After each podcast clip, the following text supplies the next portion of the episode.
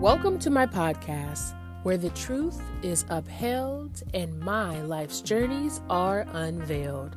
If you like what you hear today, I encourage you to follow this podcast. Like what you hear by dropping a comment and share with someone that you know. Let's go.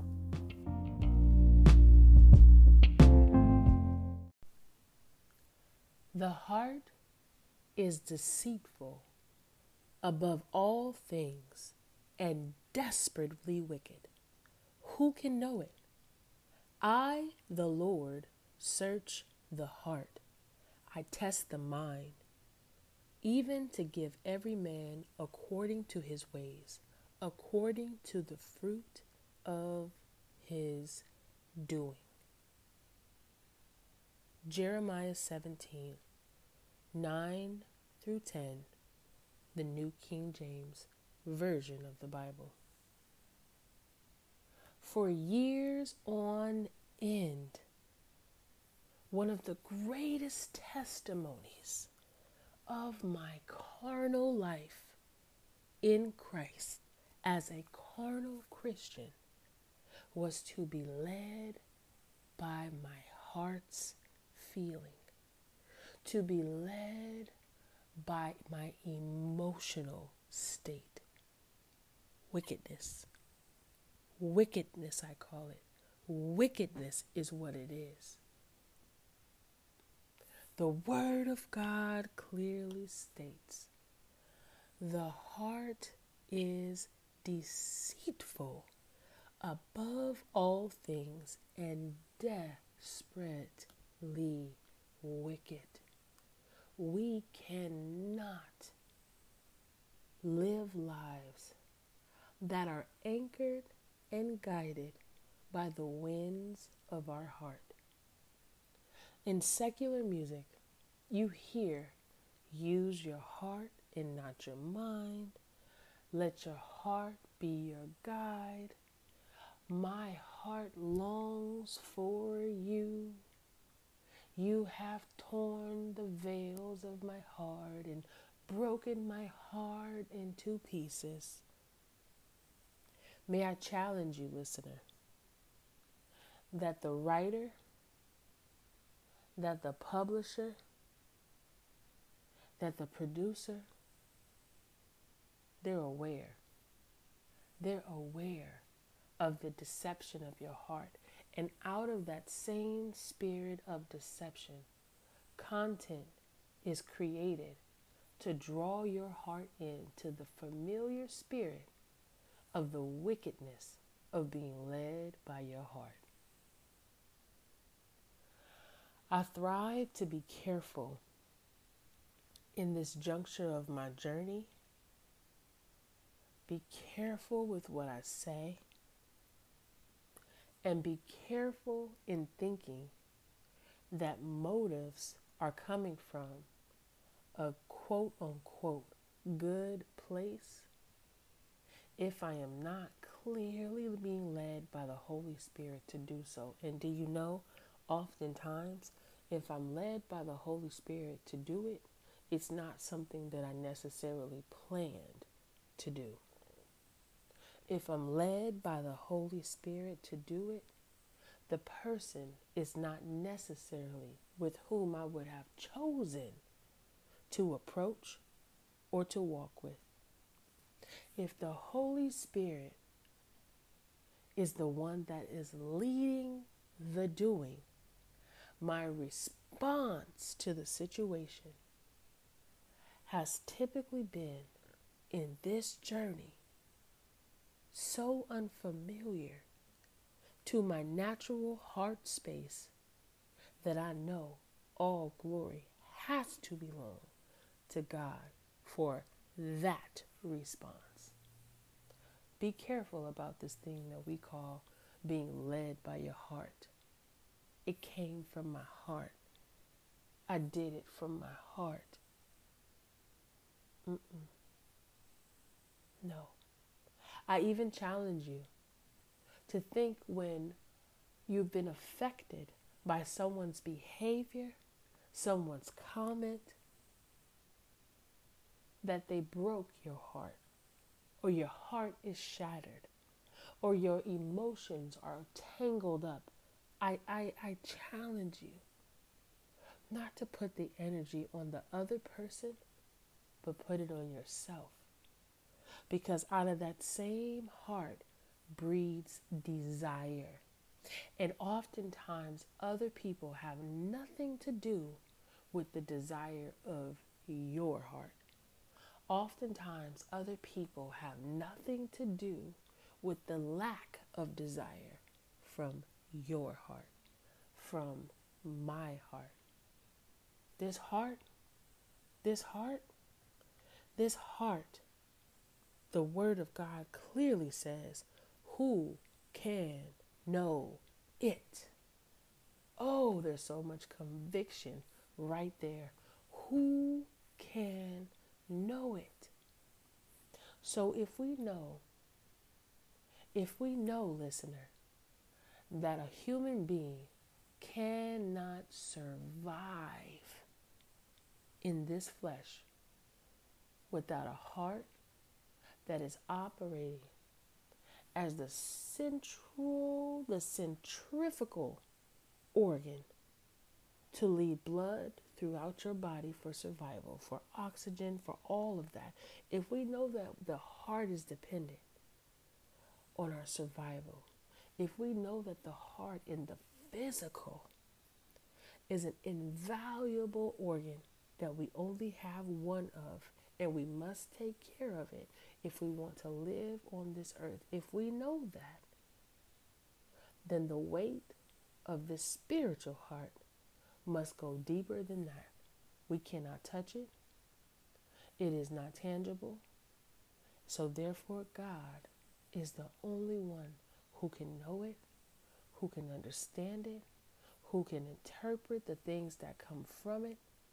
And only God has the uh, has the the omnipotence to understand how to use the wicked, desolate, depraved things, depraved motives of a human heart, and wash that and wash that and wash that to the point that when the effort is finally exercised, that thing that was wicked, that thing that was depraved, that intention that was selfish and self-seeking, all of a sudden, by God's grace and the anointing of the Lord God on that thing, can become fruitful.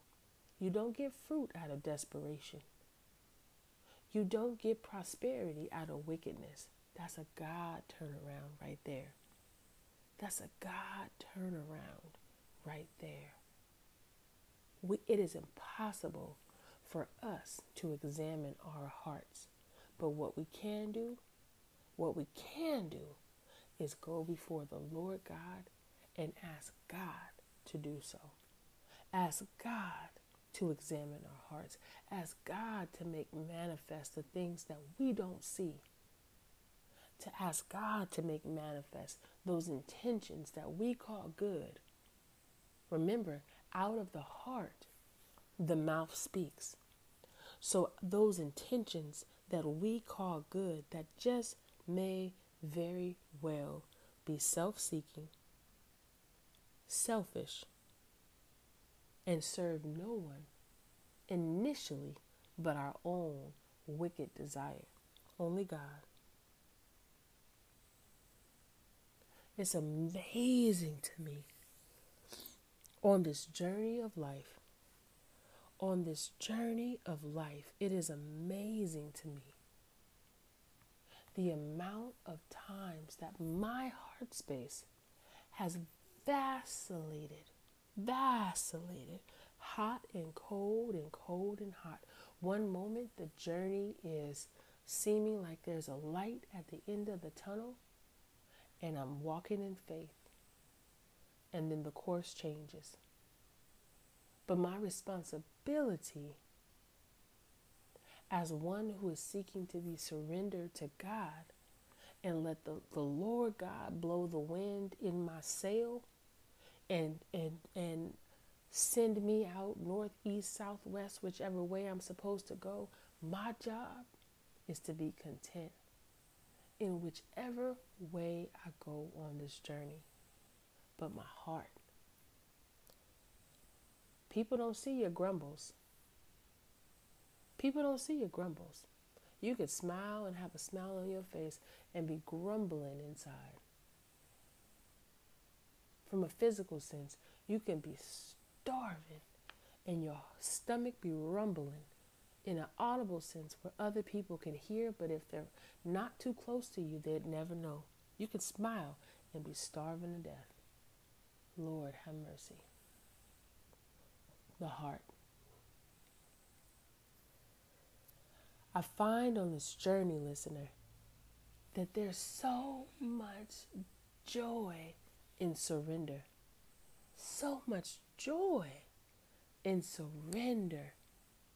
When we sing that song, I surrender all, all to thee, my precious Savior, I surrender all. In our own human strength, we're not capable of that because once again, the heart is wicked and it's deceitful. You will think that you have the best intention to surrender all, but just like the children of Israel, when the Lord said, go in, destroy the camp of those opposing people and don't save nothing. And what do they do? Well, I'll just save a little bit of this. I'll just save a little bit of that. Oh, I'll just keep this woman because. Or I'll just hold on to this cattle because. God said, I surrender all.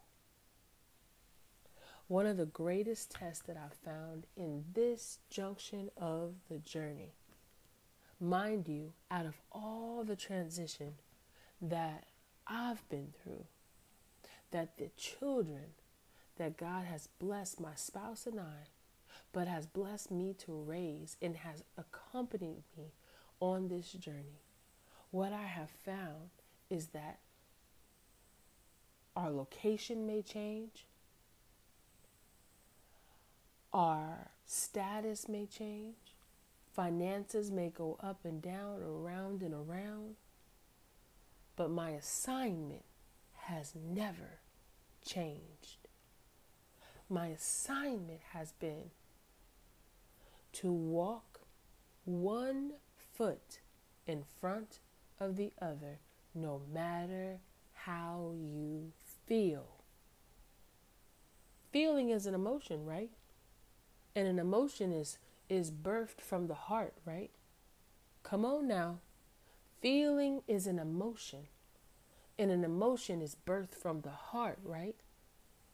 The Lord has clearly had me on a journey for the past two and a half years to come down off how I feel and not let feelings be indicative of my obedience in Christ. This has been an experience. Experience of a lifetime. It is amazing when someone can come to me and see joy that I don't even feel in the moment, but my feelings are not indicative of my obedience in my assignment. So as I continue to press on towards the mark of the high calling in Jesus Christ, as I continue to walk through the snow banks of sanctification, sinking and getting out, sinking and getting out. My heart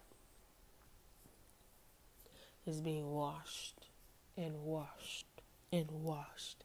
And one of the evidences of that One of the evidences of my heart change is not only the surrender to obedience, but it's also with honesty the acknowledgement of my own depravity, honesty, truth.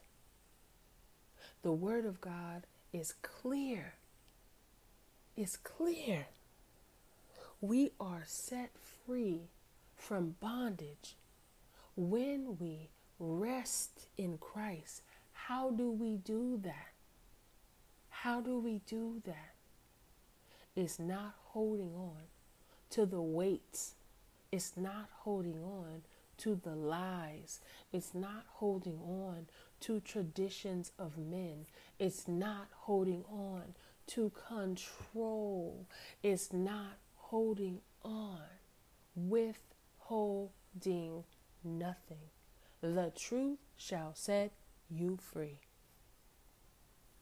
The truth shall set you free. I posted about the awesome, awesome revelation of the feeling of being used by God to be a chain breaker. Deception is a chain. Generational behavioral patterns that are not of God is a chain. Legalism is a chain. Gossip is a chain. Slander is a chain. Hate is a chain. An unforgiving spirit is a chain.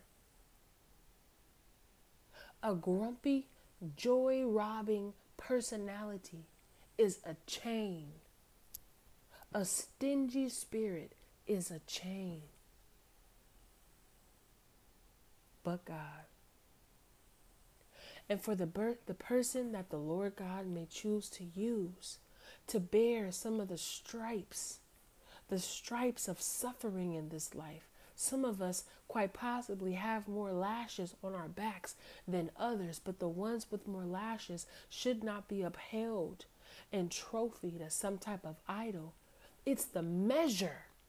It's the measure of resilience, the measure of long suffering, the measure of strength, the measure of diligence, the measure of that God has given them to be able to endure until the end as a martyr for the faith which they say they believe.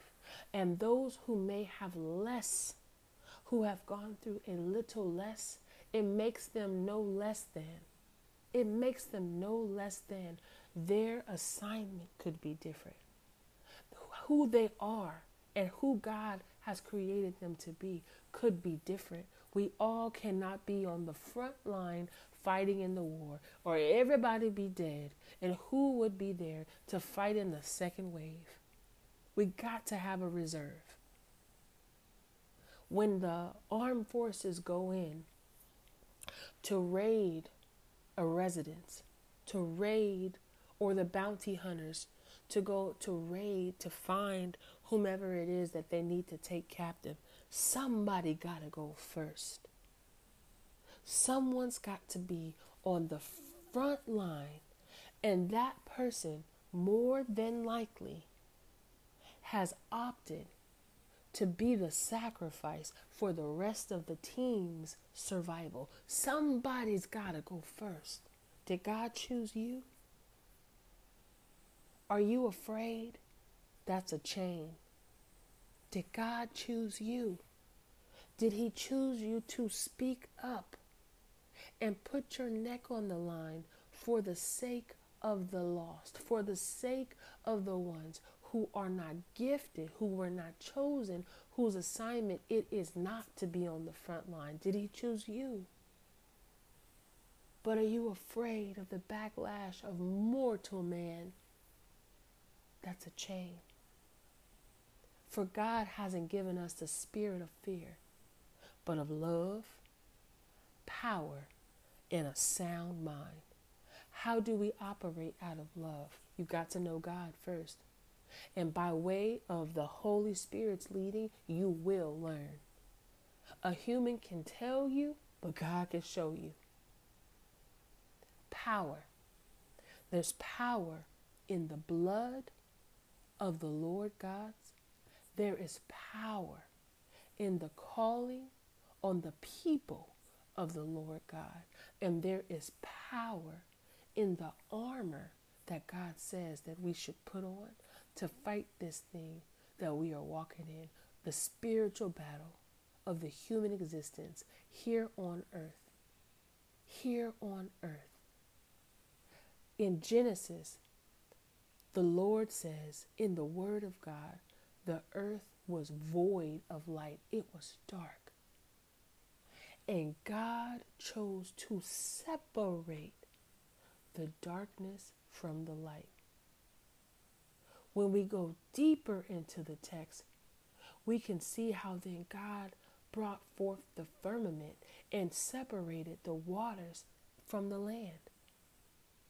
When we think about what God did in creation, one thing that we can understand, the darkness wasn't destroyed. It was pushed back. So that means there is a realm of darkness here on earth that we are warring against those who are walking and who have been chosen to walk in the light. Hello. Hello. The journey. My heart tells me that I have a longing, I have an intention, that there is a desire for upward, upward mobility from a single person's perspective, from a single person's opportunity. But I just cannot seem to achieve that because my reality and my assignment is that I'm no longer single. I am, I am in covenant as a married woman with children. So the upward mobility, the racing thoughts of opportunity, the opportunities that are just within the reaches of my fingers, quite possibly are not for me. But my heart tells me there's a longing to try to circumvent what is possibly right in the reality of my sphere to attain those things so that our current situation could benefit from the financial fruit. But God, when God does it, you don't have to go from Willop to Wallop. When God does it, in obedience, every step is purposeful. When God does it, the stress is because we are in a sinful world. The stress is due to the nature of our assignment. When God does it, the stress doesn't come from the desire of your heart having been delayed and now you're trying to figure out, figure out how to get to the other side. No, the stress when God does it is the, the literal ramification of being a human in this world, in a failing body, with a fleeting mind, and a wicked and deceitful heart. Hello. God will not put more on us than we can bear, but we will always put more on ourselves. Stress. There is a, a great misunderstanding. There is a great misleading in our nation, in our spiritual camps, in our gatherings amongst one another, that we can do this Christian journey as a group, as a community group, as a Bible study group, as a cell group, a men's group, a women's group, a young people's group, a children's group. We're going to do this thing called walking in Christ together, and together we're going to grow, and together we're going to walk, and together we're going to serve, and together we're going to go on assignment, and together we're going to go through the process of sanctification and go deeper in Christ. But wait a minute. Time after time after time after time after time after time in the Word of God, the pioneers, the pioneers of faith who went before us to labor in the toils, in the toils of suffering, have been called out, have been chosen, have been called out and chosen to walk the walk, one foot in front of the other. The road is narrow. It is not broad.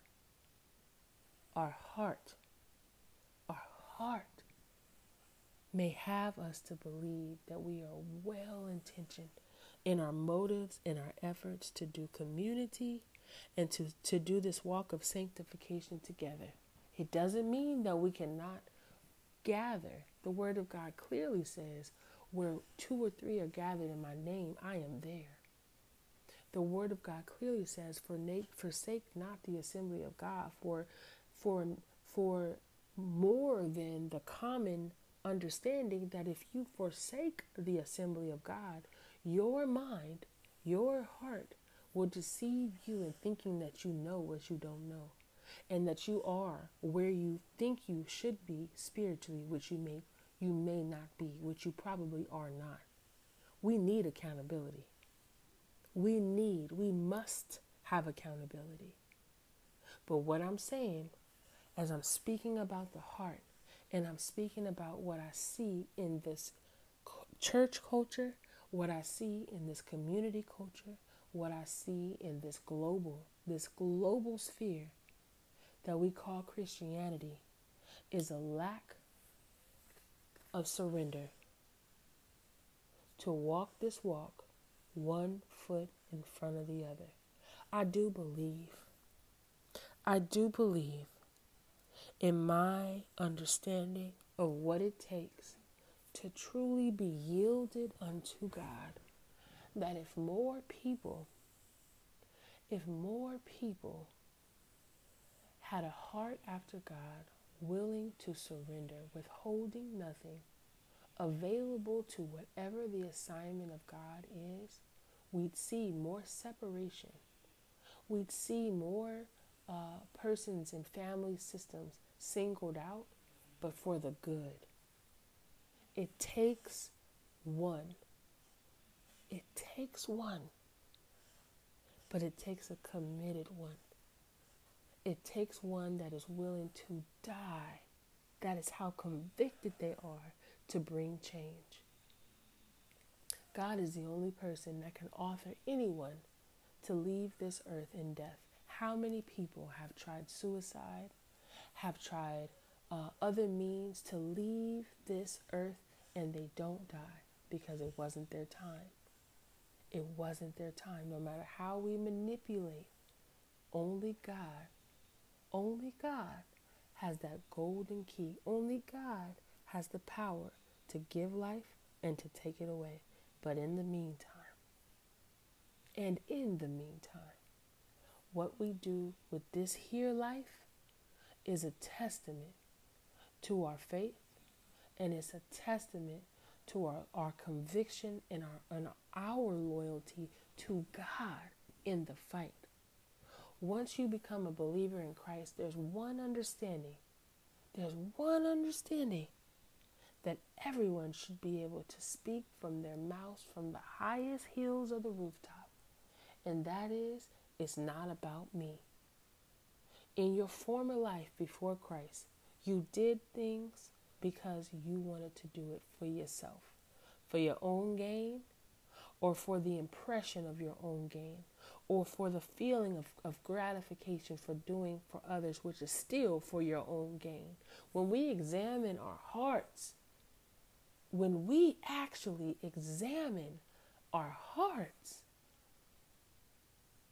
we all should be ashamed when we actually examine our hearts. But God,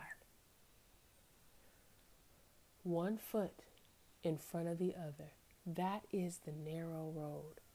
I like to describe in my mind, I have a visual picture of the road of sanctification being a narrow road somewhere in Asia, in Tahiti, or somewhere in the Hmong Mountains. And that road is so finite. That road is so narrow. That road is so, so narrow that it, it would take a vehicle about the size of a road, of that road, no bigger, to be able to chuck up that road a few miles at a time for however long it takes until it gets to its destination. One vehicle at a time. The narrow road.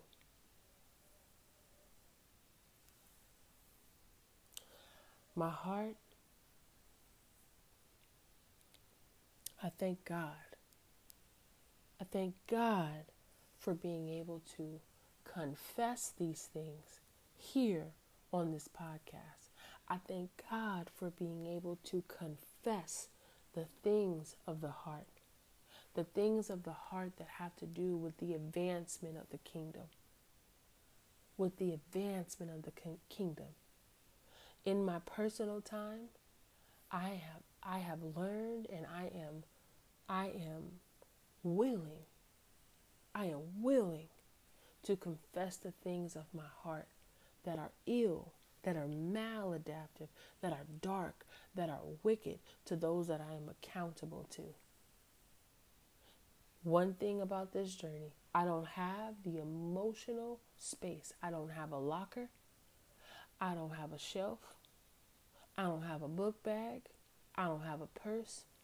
I don't have uh, a bubblegum packet, a bubblegum container to keep any emotional baggage that doesn't serve me on this journey. I don't have the space. I don't have the bandwidth. I don't have the storage. Because the narrow, the road is narrow. I can only bring with me on this journey what is necessary for my survival. You can only bring with you on your journey what is necessary for your survival. The emotional weight is weighing you down. The physical weight is weighing you down. The lust in your heart is weighing you down. The time constraints and the unwillingness to be changed in a way where time is an honor, because you understand that God is timely. So Lord, work with me on that. It's weighing you down.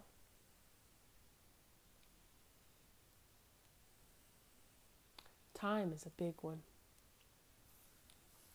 I remember there's, there was um, someone I used to know years ago, years ago, that was so um, such an amazing person to give financially. The Lord had blessed where finances were not an issue. The ability to give financially was available. The ability to give with possessions was available. The ability to give with um, through kind acts of kindness was available, but time, time, and this was a confession that was so real to me, and it was so vivid to me, having grown up in a space, having grown up in a culture where I saw two polars of time. I saw those who reserve time as a priority, and I saw those who reserve time as a commodity, something that they would choose to serve if it suited them or not. But the and the heart space on both, I'd say, now when I look back, there was a conviction on both ends. The timely person was convicted to time and to be on time, to be in right standing.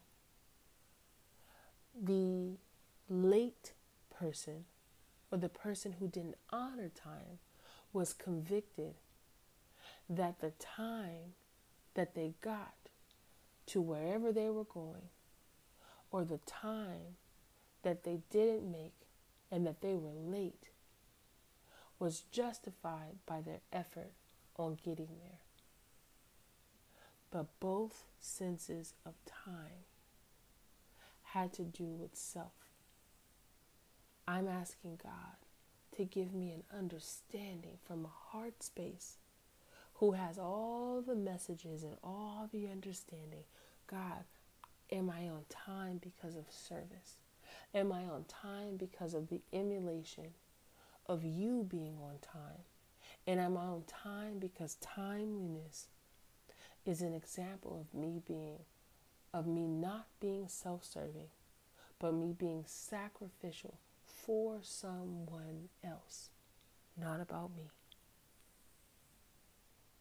If I'm respecting someone else's space, if I'm respecting someone else's time, then I want to be on time, to respect the time, to respect the place, to respect the effort of the other person.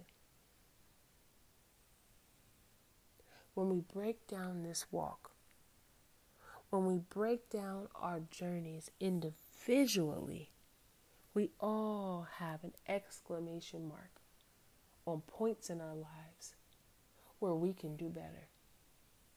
We all have, or hopefully we have, a check mark on places in our lives where we are learning to master, learning to proof, learning through sanctification to better and better and better and better. The heart. The Word of God says, no one can know it. I am committed in this journey to the examination of my heart and the confession when I'm clear by the Holy Spirit's revelation that I'm wrong. And the spirit of gratitude by the Holy Spirit's revelation when I am right. No one can know it. The Word of God is clear. So God is who I seek. The Lord God is who I seek for understanding, for clarity, for wisdom, for justice, for vengeance, for peace, for solitude, for chastening, unwanted but received, when it comes to the matters of my heart.